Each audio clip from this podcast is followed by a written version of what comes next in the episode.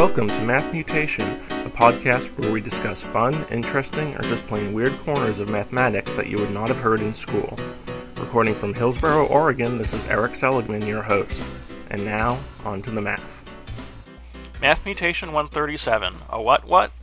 In the last episode, I briefly mentioned the tool known as a slide rule. But after that podcast, I realized there are a significant number of potential listeners who've never seen a slide rule and are not sure how one works.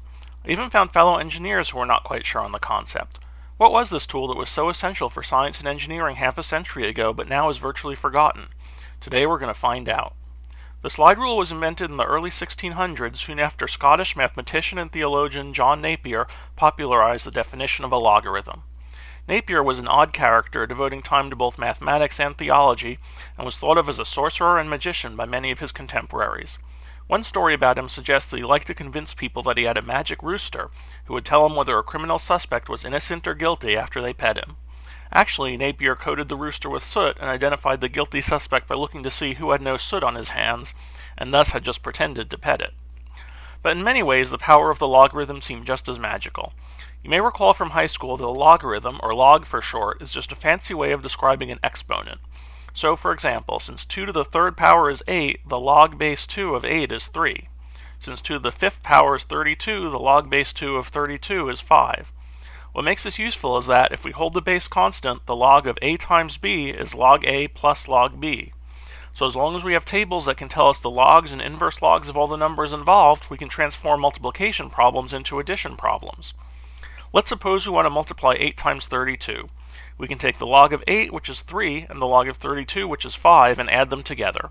The result is 8, so we just need to find the number whose log base 2 is 8. That number is 256, which, as we expected, is the product of 8 and 32. The slide rule takes advantage of this fact by providing two marked rulers, labeled according to a logarithmic scale that can be slid relative to each other. So, for example, assume we're using base 2 logs again leftmost edge of a ruler could be marked with 1, since 2 to the 0 power is 1. Then at 1 inch, we see the number 2, since 2 to the first power is 2. At 2 inches, we see 4, since 2 to the second power is 4, etc. So to multiply 8 times 32, we would first find the 8 marking on the bottom ruler, which would be 3 inches over. But we don't need to know that fact, as we're just looking for the mark that says 8. We would align the top ruler's 1 mark to that. Then on the top ruler, we would look for the 32 marker, which would happen to be 5 inches over, though again, we don't need to know that. Now what number on the bottom ruler would be under this 32 marker? Well, we started 3 inches over on the bottom ruler and moved another 5 inches over, so we should be at the mark that's 8 inches over on the bottom ruler now, the exact spot where we see the number whose log is 8, representing our product. The number displayed under this marker is 256, and we've successfully done our multiplication. Division can be done similarly through a reverse process. Of course, there are many additional subtleties to the slide rule as it evolved over the centuries.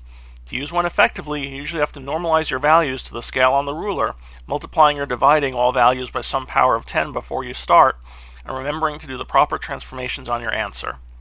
Over the years, slide rules were enhanced with additional scales to ease calculations of roots and 1 over x values, sines and cosines, and logs and exponents of numbers. You can see more details on these topics on the web pages linked in the show notes. As late as the mid 1970s, a slide rule was an indispensable tool for scientists and engineers. It allowed them to perform common mathematical calculations much more quickly than they could on paper. But then came the development of electronic calculators which could replicate anything a slide rule could do and required less thinking from the user. For a while, there was a period when slide rules and calculators coexisted, and the older engineers would make fun of the young whippersnappers who'd bring out a newfangled calculator for problems they could have solved in seconds with the slide rule.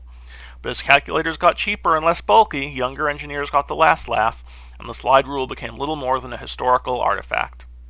They've not gone away completely, though. When researching this podcast, I found several hobbyist sites on the web posted by collectors of various forms of slide rules and there's even an organization known as the Oughtred Society, named after another of the early slide rule pioneers, which this day still publishes a journal on slide rule related topics, has conferences several times a year for slide rule enthusiasts, and hosts an international slide rule championship for high school students. Amusingly, slide rules for team practice are apparently so hard to come by that the International Slide Rule Museum sponsors a slide rule loaner program to encourage potential participants. You can find these sites in the show notes as well. And this has been your Math Mutation for today.